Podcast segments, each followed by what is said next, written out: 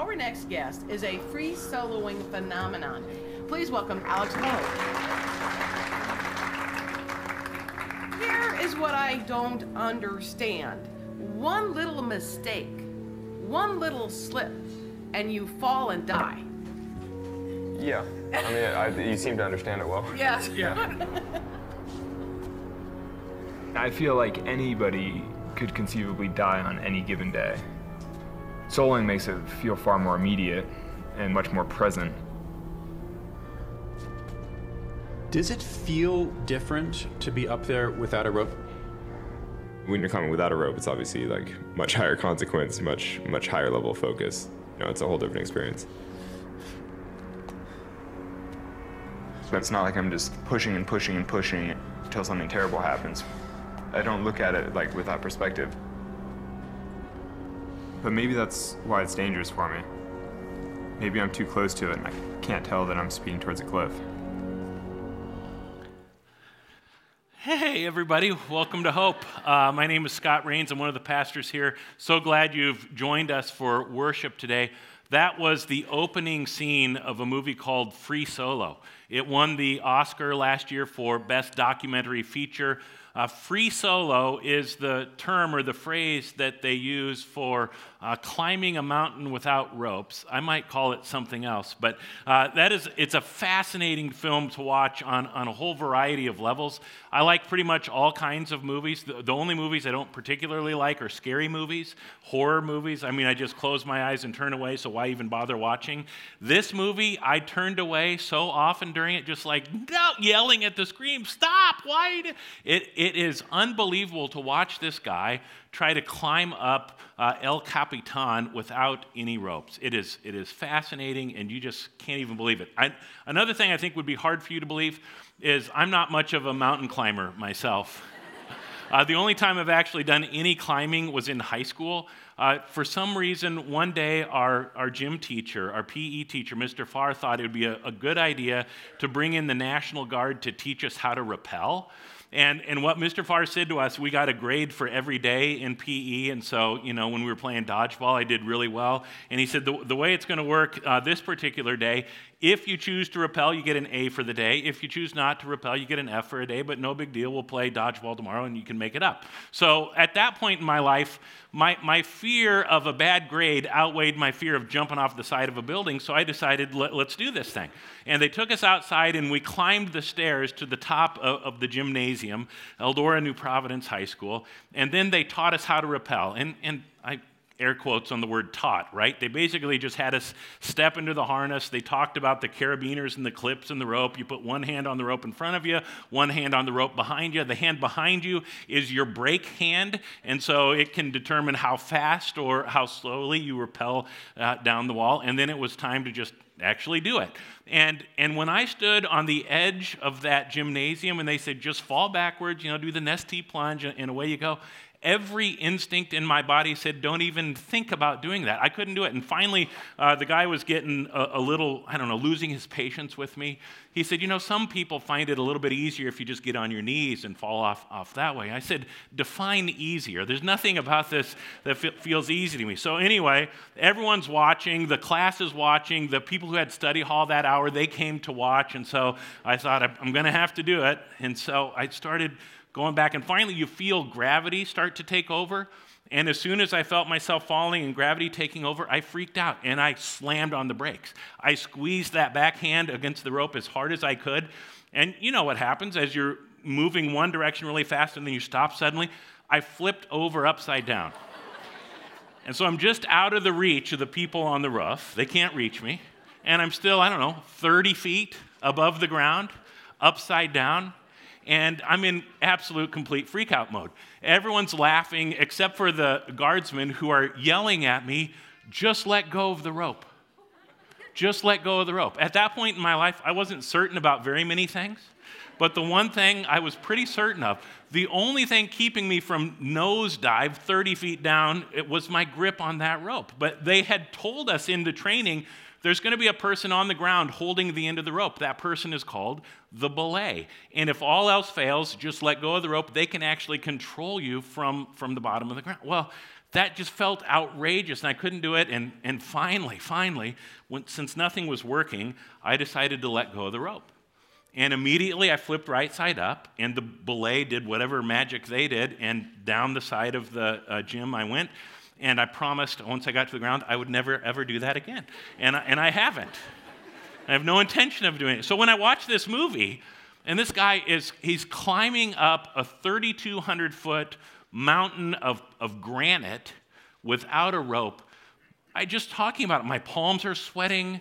My heart rate is increasing. My stomach is dropping. You know, it's just like, why would anyone do that? I find myself wondering how many of us actually are kind of free soloing our way through life. Think of all of the, I don't know, all the things that we have available to us, resources to help us in life, to assist us through life and challenges and problems that we might have. And how many of us are just like, nah, I'm good. I'm fine. I, I can figure out this life completely on my own. And, and there's a lot of life that we can figure out on our own. I mean, look around this room. This room is filled with people who are talented and gifted and accomplished. And, and you can figure out a lot of life. And in this part of the world, life is really pretty good most of the time, isn't it? And, and sometimes when life is going so good, our temptation can be to look at our life and just be kind of like, my job's good, school's good, uh, my marriage is good, parenting seems to be good, everything's good, finances are good. When things are so good, the temptation can be to look at it all and say, this is all because of me. And it's all because of my hard work. It's all because of my planning and my effort and my skill and my talent. And when things are going so good, it can be easy to get to a place where we're just like, I don't need God. The people of Israel find themselves in that place in the Old Testament, in the book of Jeremiah. Let's read this verse together Jeremiah 2 31. Read it out loud with me. Why then do my people say, at last, we are free from God. We don't need Him anymore. Doesn't it seem like inevitably something happens in life that kind of frees us from this mindset? Doesn't life have a way of reminding us, throwing things in our path that cause us to remember just how desperately we are in need of God? One of my favorite quotes is from uh, Dallas Willard. He was a pastor, an author, a, a philosopher at USC. And one time, Dallas Willard said, God's address is at the end of your rope. Ever been at the end of your rope? I wonder when the last time you were at the end of your rope was. Do you remember what it was like? What it was like to feel like you're stuck in this place, and no matter what you do, no matter what you try, no matter how hard you work, Nothing changes, nothing gets better. It doesn't fix whatever problem it is that you're facing. You remember what it was like to be stuck in that place and to cry out to the heavens and say, God, you got to do something. If you don't do something, if you don't do something soon, if you don't show up, I'm dying here. Really, that's what we celebrated at Christmas, right? A God who shows up to help and to rescue and to save people who are at the end of their rope. And I want to just pause for a second and say thank you to all of you who served and invited and, and came and showed up and, and helped make this place such a, a warm and welcoming place for our nine Christmas Eve services. We had over 5,000 people come to Christmas Eve services here in Ankeny, over 48,000 Hope wide. I'm just grateful for you and the, and the ways in which, yeah, praise God for that. The ways in which you do everything you can to help us carry out the, the mission and the vision of this place. At, at, Christmas Eve services, one of the things we talked about, we talked about uh, the Beatitudes, the beginning of Jesus' Sermon on the Mount, when he starts to teach us an upside down understanding of blessing, what a blessed life actually is. And, and remember, when we looked at that word blessed that shows up so many times, uh, we, we talked about how the idea to be blessed is to be someone to whom God extends joy. That's the literal definition of the Greek word for, for blessing there in Matthew 5. God extends joy to you. God extends joy to the poor in spirit. God blesses the poor in spirit. That's the very first of the Beatitudes. And I want us to look at the way a guy named Eugene Peterson, his kind of paraphrase of that verse in a book called The Message. Again, it's on the screen. Read this out loud with me. You're blessed when you're at the end of your rope. With less of you, there is more of God and His rule. So easy for us, I think, in this part of the world to, to think we've got our own little kingdom. We, we've got this sort of, I don't know, relationship reality or business reality or whatever it might be. We think there are certain areas of life where we are the ruler. And every once in a while, God has to show up and something has to happen in our life where God reminds us we're not the Lord, He is the Lord. Uh, that, that scene that we watched at the beginning of, of, the sermon, Alex Honnold was being interviewed, looked like maybe a, a, morning TV show or something. And the woman, the questions that she had, I don't quite understand why you do this. Like one slip and you could die. And I thought his response was so fascinating. His response was to remind her of something that is death is an ever present reality. Death is an ever present reality. Most of us, we shape our lives so that we can pretend we're far, far away from death, but any of us can die at any moment, anytime, any reason. And so he said, My perspective is not, I'm one slip away from death. I don't look at it that way, he says. My perspective is, what do I need to be focused on so that I can really live? What do I need to be focused on so that I can really live? It's almost like he's saying, when you get to the end of your rope, or when you learn to let go of the rope, that's when you can actually learn to trust. That's when you can learn to live by faith. And, and, I think people would say, yeah, it takes a lot of faith to climb a mountain without a rope. But, but what, if, what if I said this kind of faith that it takes to climb this mountain, or the kind of faith it takes to move a mountain, it's the kind of faith that comes by following a very detailed and meticulous plan. I asked Jared Wells, our production coordinator here, if he would compile several different scenes that show uh, the planning and the preparing and the training that Aunt Alex Honnold does before he attempts to do this free solo. So I, I want you to watch this uh, clip that shows all of the planning, and then we're going to talk about our plan for keeping our eyes on Jesus this year. Take a look. If the ultimate dream is to solo El Cap, then I need a good map of what that will take, you know, like a, a mental image of what the hard parts are, where they are, what they will entail. If I'm going to do it, freerider seems like the best route. There are probably six pitches that worry me the most. Just off the ground, there's some insecure climbing. And then Freeblast, pitch six being the one I fell off of, which is obviously total botch. Then the down climb to the Hollow Flake, and then the Monster Offwidth, with just super physical, difficult style of climbing. The Enduro Corner in and of itself would have been the most difficult part of virtually any big solo I've done. Your feet aren't on, on any specific holds. What makes your feet stay to the wall is the amount of pressure that you pull with your hands the harder you pull with your hands, the more your feet stick. The most demanding for your arms on the whole route. And you've climbed 2,500 feet to get to the Enduro Corner, so you're pretty fatigued. But the piece that I've always worried about the most is the crux, the hardest part. To get past the crux, you have to climb either the boulder problem or the Teflon corner, 2,000 feet off the ground, each of which I've fallen off many times with the rope.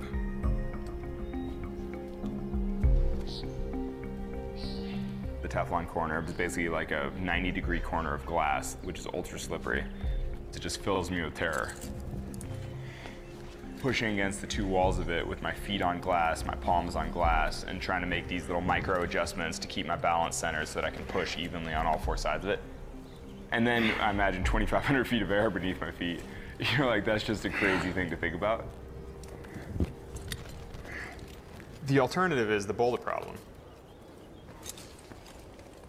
But the boulder problem has a 10 foot section that's incredibly difficult. It's a very intricate sequence. You've got your right hand on a crimp, left hand on a side pull, and then you put your right foot onto this dimple thing. Right hand goes up to a small down pulling crimp, left foot goes into a little dish, and then you drive up off the left foot into the thumb press. That's the worst hold on the entire route, so you get maybe half your thumb on the hold. Then you roll your two fingers over the thumb, switch your feet, left foot stems out to this really bad sloping black foothold. Switch your thumbs. And then reach out left to a big sloping bread loaf type hold that feels kind of grainy. From there, either karate kick or double dino to an edge on the opposite wall. In some ways, it makes more sense to do the big two-handed jump because you're jumping to a good edge, so there's actually something to catch.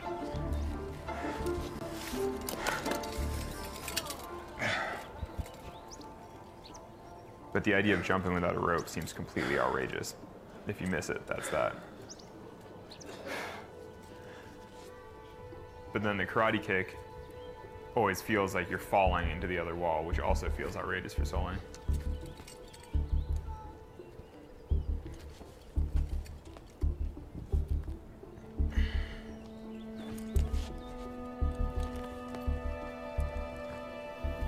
I need to like dial it in so much that you know it doesn't matter if there's like a stadium of people watching me because it's so easy for me that I'm just like check this out and just do it.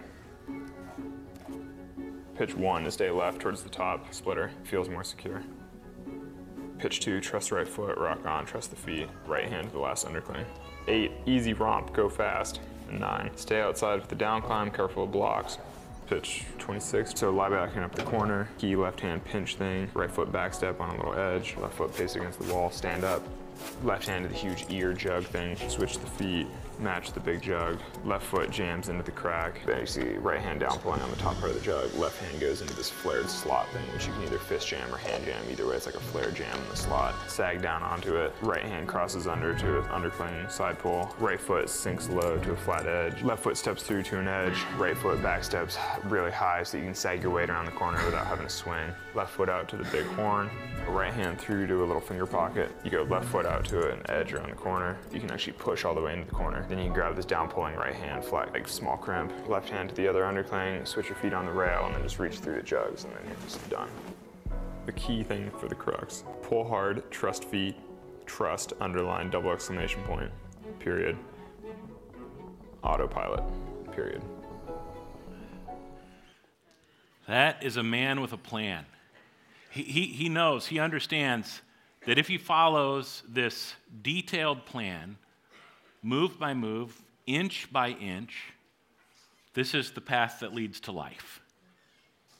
In the Old Testament, the people of Israel believed there was a path to follow which led to life. It was Torah. Follow Torah. Torah is the Old Testament word for law. You follow the law, you follow the commands. That is the path that leads to life. Jesus is born, Jesus grows up, he begins his three year ministry, and Jesus does not say, follow Torah. Jesus says something else. Jesus says, follow me. You want more hope, you want more peace, you want more joy, you want more life? Follow me. Now, Jesus is not anti Torah. He says, I didn't come to abolish the Torah, I came to fulfill it. And so when you look at Jesus and you look at his life and his teaching and his priorities, you get a pretty good picture of who God is and the life that God desires for us. And this became a real eye opening experience for the people of Israel. They started to realize everything in the Old Testament, everything in their scriptures was pointing to this man, pointing to this person, Jesus. The entire Old Testament was about Jesus. And so they realized Jesus is Torah personified. And a life of faith isn't about following all these written rules and laws and commandments. A life of faith is about following a person, it's about following Jesus. Did, did, you know tomorrow is Epiphany Sunday? You got big plans for celebrating Epiphany Sunday? Epiphany in the church calendar is the 12th day of Christmas. On the 12th day of Christmas, my true love gave to me gold, frankincense, and myrrh. Epiphany is when we celebrate the wise men showing up in Bethlehem to worship the newborn king. And, and one of the things that happens when we read the story of the wise men, they see the star and they, they follow it. I think a lot of times we forget that there was a plan involved in this. We think, oh, there's a star. I wonder what that is. Let's follow it. And all of a sudden they end up at, at you know, the manger. That's not how it happened. The, these were astronomers, astrologers, these were, you know, magicians, intelligent, educated people. They heard about the star before they saw the star. And so they started making plans. When the star appears, what do we do? And we don't know specifically where they live. We're just told they're from the east. Was it Babylon, Persia? Who knows? But the journey from wherever they were to Bethlehem would have been a journey that took months, if not years. And so this was a carefully planned journey that the wise men went on. When they arrive in Jerusalem, Herod the king finds out about their quest, and he's not happy. He's the king. He doesn't like the idea of a newborn king. And let's read together what Herod says to the wise men. It's on the screen. Read it out loud with me. Go to Bethlehem and search carefully for the child. And when you find him, come back and tell me so that I can go and worship him too. Our theme this year at Hope for this year, 2020, is All Eyes on Jesus.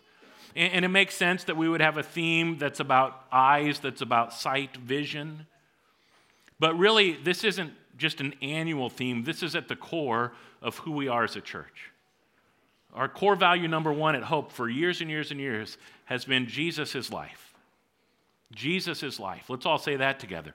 Jesus is life. So when we keep our eyes on Jesus, not just for a year, but on a moment by moment, inch by inch, move by move basis in our life, we believe that is what's going to lead to the abundant and eternal life that Jesus has for us. Jesus' life. We want to fix our eyes on Jesus. And, and I wonder what your plan for that is this year. I mean, it turns out it, you actually have to make a plan to climb a mountain without any ropes. You don't just walk up to it and decide, I'm going to climb that today. The first thing Alex Honnold had to do, he had to pick which path is he going to follow? Which route is he going to take? All kinds of routes, but there was only one that would lead him to the top of the mountain alive. Faith works in a pretty similar way. There is a path, there is a road. It's a wide road that leads to death and destruction, Jesus says. A lot of people go that way. And there's a narrow road, a narrow path that leads to life. We, of course, want to go that path. We want to go that way. And Jesus says, I know the way. More than that, Jesus says, I am the way. Herod was not sincere when he says to the wise men, Search carefully for Jesus, I want to worship him too. But this is a good check for us as we get started in this year. What is your plan? What is your detailed, meticulous plan for searching carefully for Jesus, the one who is life for you? I'm guessing a lot of you have pretty detailed plans about how you're going to lose weight this year and what the recipes are and what you're going to eat and when you're going to eat it and what you're not going to eat. I'm guessing a lot of you have detailed plans about how you're going to get in shape this year you know, training for a 5K or a half marathon or an Ironman. I'm guessing pretty of you have pretty detailed plans about how you're going to remodel your, I don't know, basement or kitchen or bathroom. You have detailed plans about how you're going to save for retirement. You got detailed plans about all sorts of things. What is your detailed plan for keeping your eyes fixed on Jesus, for searching carefully for Jesus this year? And if you do not have a plan, why not? Do you think you do not need God? Or maybe your thought was, well, I'll come to church the first weekend of the year and Scott will give me a plan. Oh, you're in luck. Um, we've actually been thinking about this quite a bit at Hope. You know, this is why we exist. We, we want to help people follow after Jesus and discover the life that he has. So, um, we're going to be talking about Jesus every weekend at worship. But, but I want to kind of set it up this weekend. There's a rhythm of life that Jesus has. And Jesus, when he says, Follow me, one of the things he's doing is inviting us to, to live this kind of rhythm of life. The rhythm of life shows up all over the pages of the Gospels. But one of the places you see it pretty clearly is in Luke chapter 6 a rhythm of solitude and community and mission. So Luke 6:12 says one day soon afterward Jesus went up on a mountain to pray and he prayed to God all night. So uh, I'll talk about the word rhythm for a little bit. Uh, sometimes people talk about having more balance in their life. I, I think rhythm is a, a, more helpful term when it comes to faith. Balance, the, the danger of a balanced life is we just start to compartmentalize everything. And we've got a compartment for this and a compartment for that. And, and the, the goal for a balanced life is just spend the same amount of time and energy and, and resources on everything equally, and that'll lead to a balanced life. A balanced life would mean I'd never have to pull an all nighter again. Well, Jesus pulls an all nighter multiple times. And so for Jesus, it's not about a compartmentalized life, it's about a holistic way of living. This rhythm of Jesus' life begins with solitude. He gets away from everyone else so that he can spend time alone with God, listening to God, uh, asking God questions, talking to God, um, receiving help and encouragement and guidance from God. All sorts of ways that you and I can do this. The idea is how do we get intentional about connecting with God? It does not mean you have to stay up all night praying. Prayer will probably be a part of your plan for solitude and studying the Bible. And I don't know, listening to podcasts, listening to music, journaling for some of you might be a, a good way for you to have uh, practice solitude. Uh, some of you, as you are training for your Ironman, that could be a way of getting away from everyone else and connecting with God on your bike or on your run. Anyway, um, some people love that sort of thing. If that's you, it's great. It's really actually easy. I think a lot of times people get scared of this idea. So I, I want to just practice a little bit of solitude for a while. I'll pull out my phone and let's just take 60 seconds and be still and be quiet. And you can close your eyes if you want to, you don't have to. Uh, it might help you remove some distractions. Sometimes people say, Yeah, as soon as I start praying, my mind just starts bouncing all over the place. Pay attention to that. Like, where does it go? Worry? fear, my to do list. And then how do you invite God into that? What if you pull out your phone at 9 a.m., at noon, at 3 p.m., whether you're at work or school, and you just take 60 seconds and get quiet with God? Reconnect with God. So we're going to do it right now. Timer set for one minute. Everyone ready?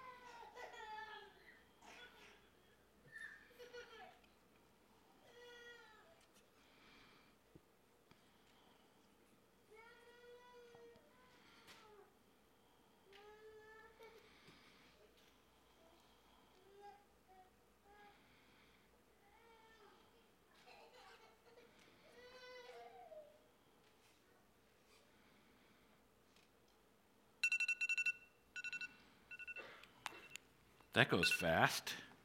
Um, let's all share what we know. uh, you want to know what I focused in on? A child crying. And, and I think sometimes we're like, oh, that's a distraction, that's a distraction. No, here's what I started to think of. We just celebrated Christmas, God becoming a child that needs to be held, needs to be comforted. God became that for us. Guess what God does for us? God holds us, God comforts us. And that's the way solitude can work. But it takes practice. Uh, Jesus doesn't always stay in solitude, so you extroverts flows out of solitude into community. The next verse, verse 13. At daybreak, he, Jesus, called together all of his disciples, and he chose 12 of them to be apostles. The disciple is just a word that means a follower. Jesus calls all of us follow me, follow me, be a disciple. Now, these 12 in particular, they spend the next three years as kind of apprentices of Jesus. And so let's just say they spend 40 hours a week with Jesus. I'm sure it was much more than that. 40 hours a week for three years. you get just over 6,000 hours. And still, and still, they needed a lot of work and help. There was gaps. They, did, they had not arrived. Let's say you make a decision. I am not going to miss worship, not even one weekend for the next 40 years.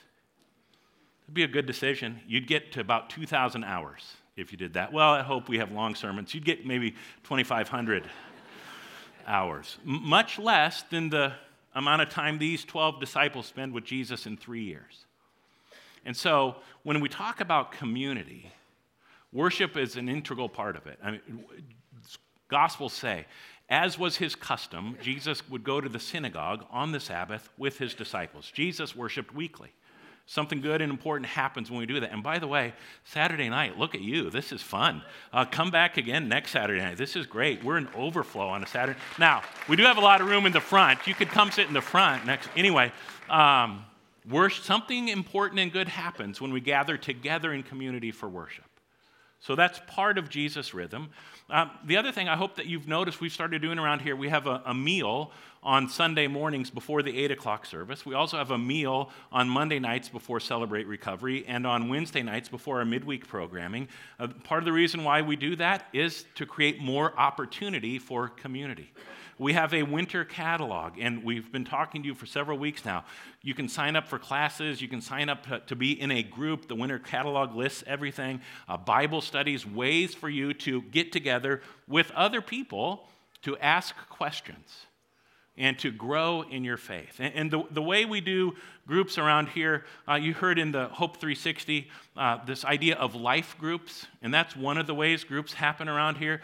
Uh, one of the things we've been discovering uh, in, in Ankeny, a lot of times people like to know when's the start date and is it, is it like really for the rest of my life, or does it end after four weeks, or six weeks, or eight weeks? It's both. And so we do the winter catalog, and if you want to stay together for the next 40 years, you can do that. Just sign up for something new every time. But part of what we're trying to do is we hope there are new people coming into our uh, community all the time. And if we just say, get in a group that you, you all get along and you all agree with one another and everything's great, and then you just go and do your thing for the next 40 years, where, where do the new people get together? And, and what one of the dangers, one of the temptations of getting together in a life group is you start to make community the end goal. And I'm happy with these people, and so you have everybody else figured out on your own, but I'm happy with myself. It, when community is the end goal, that's not in rhythm with Jesus. It's never community for the sake of community, it's always community for the sake of mission.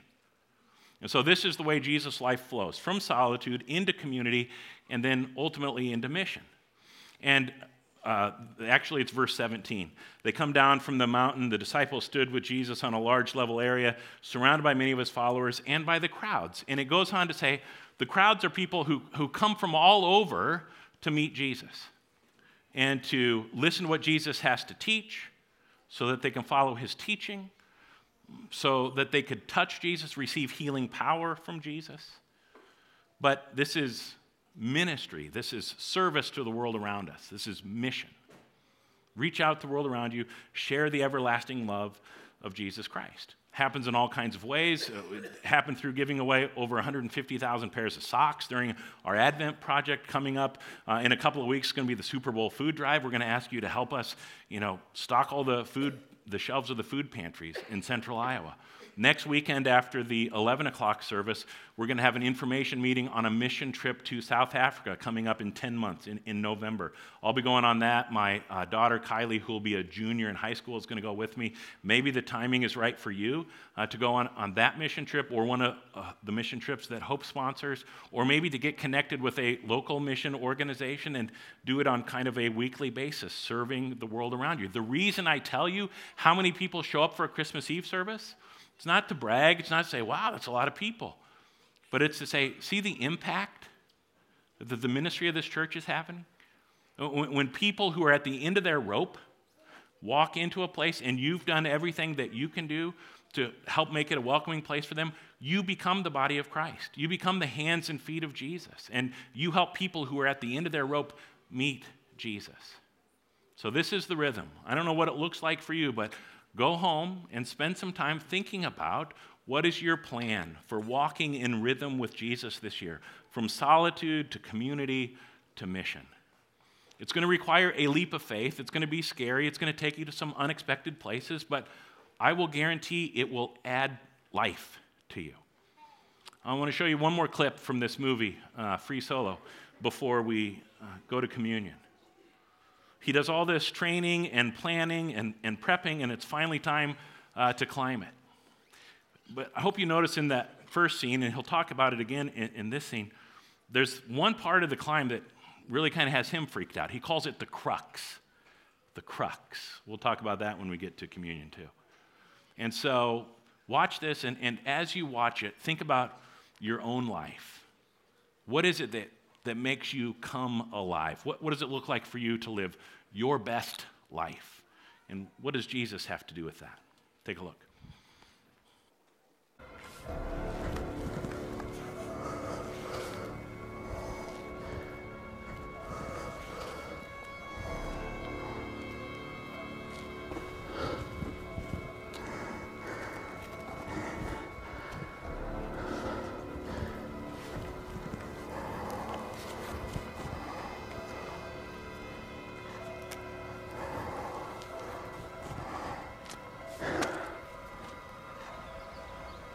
Did the karate kick. He's got it.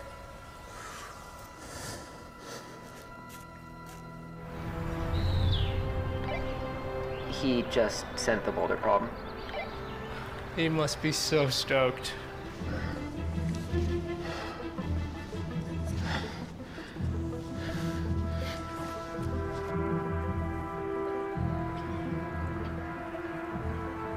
Can't believe you guys actually can watch. Oh, I don't want to. I don't. I don't.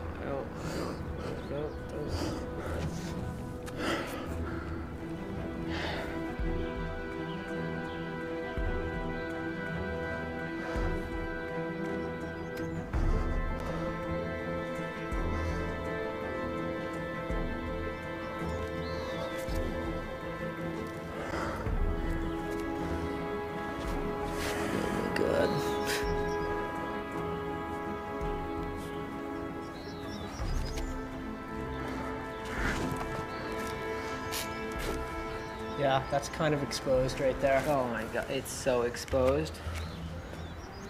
That arête move as he stepped around has got to be. I mean, that's like one of the most exposed moves like anywhere on El Cap. You just step out, it all drops away.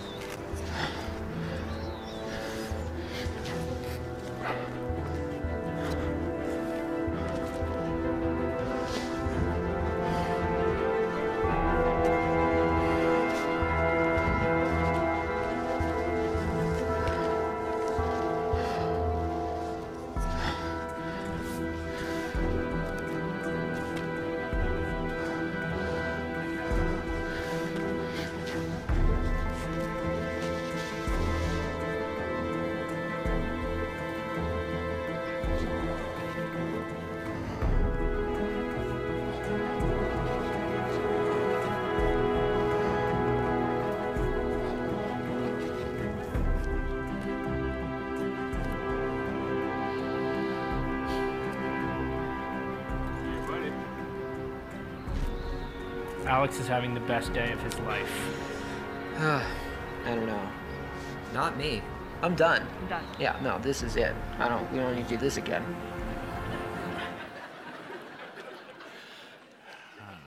The crux, the crux is a, a difficult or challenging point. And it's the root word for the crucifixion. It's a place of challenge, yes, but it's also a place of suffering, hardship. I don't know what crux you are facing. But as I watch that, one of the things that I realize is we have a God who experienced the crux. Night before, he's killed. He's in the garden crying out to God all night long. I'm at the end of my rope. I need some help here. Jesus goes through the crux so that you and I can have faith when we go through it. That we have a God who loves us, who holds us, that no matter what happens to us, there's a life available to us. And we remember that love and we remember that life when we come to the Lord's table. The night he was betrayed, Jesus took some bread, he blessed it, he broke it, gave it to his disciples. He said, Take and eat. It's my body given for you. Eat this and remember me when you eat it. Later in the meal, he took the cup and he said, This cup is the new covenant in my blood, poured out for you and for all people for the forgiveness of your sins. Drink this and remember me when you drink it. Let's stand and let's pray together the prayer Jesus taught his followers to pray. Our Father, who art in heaven, hallowed be thy name. Thy kingdom come, thy will be done, on earth as it is in heaven. Give us this day our daily bread, and forgive us our trespasses, as we forgive those who trespass against us. And lead us not into temptation, but deliver us from evil. For thine is the kingdom, the power, and the glory, forever and ever. Amen.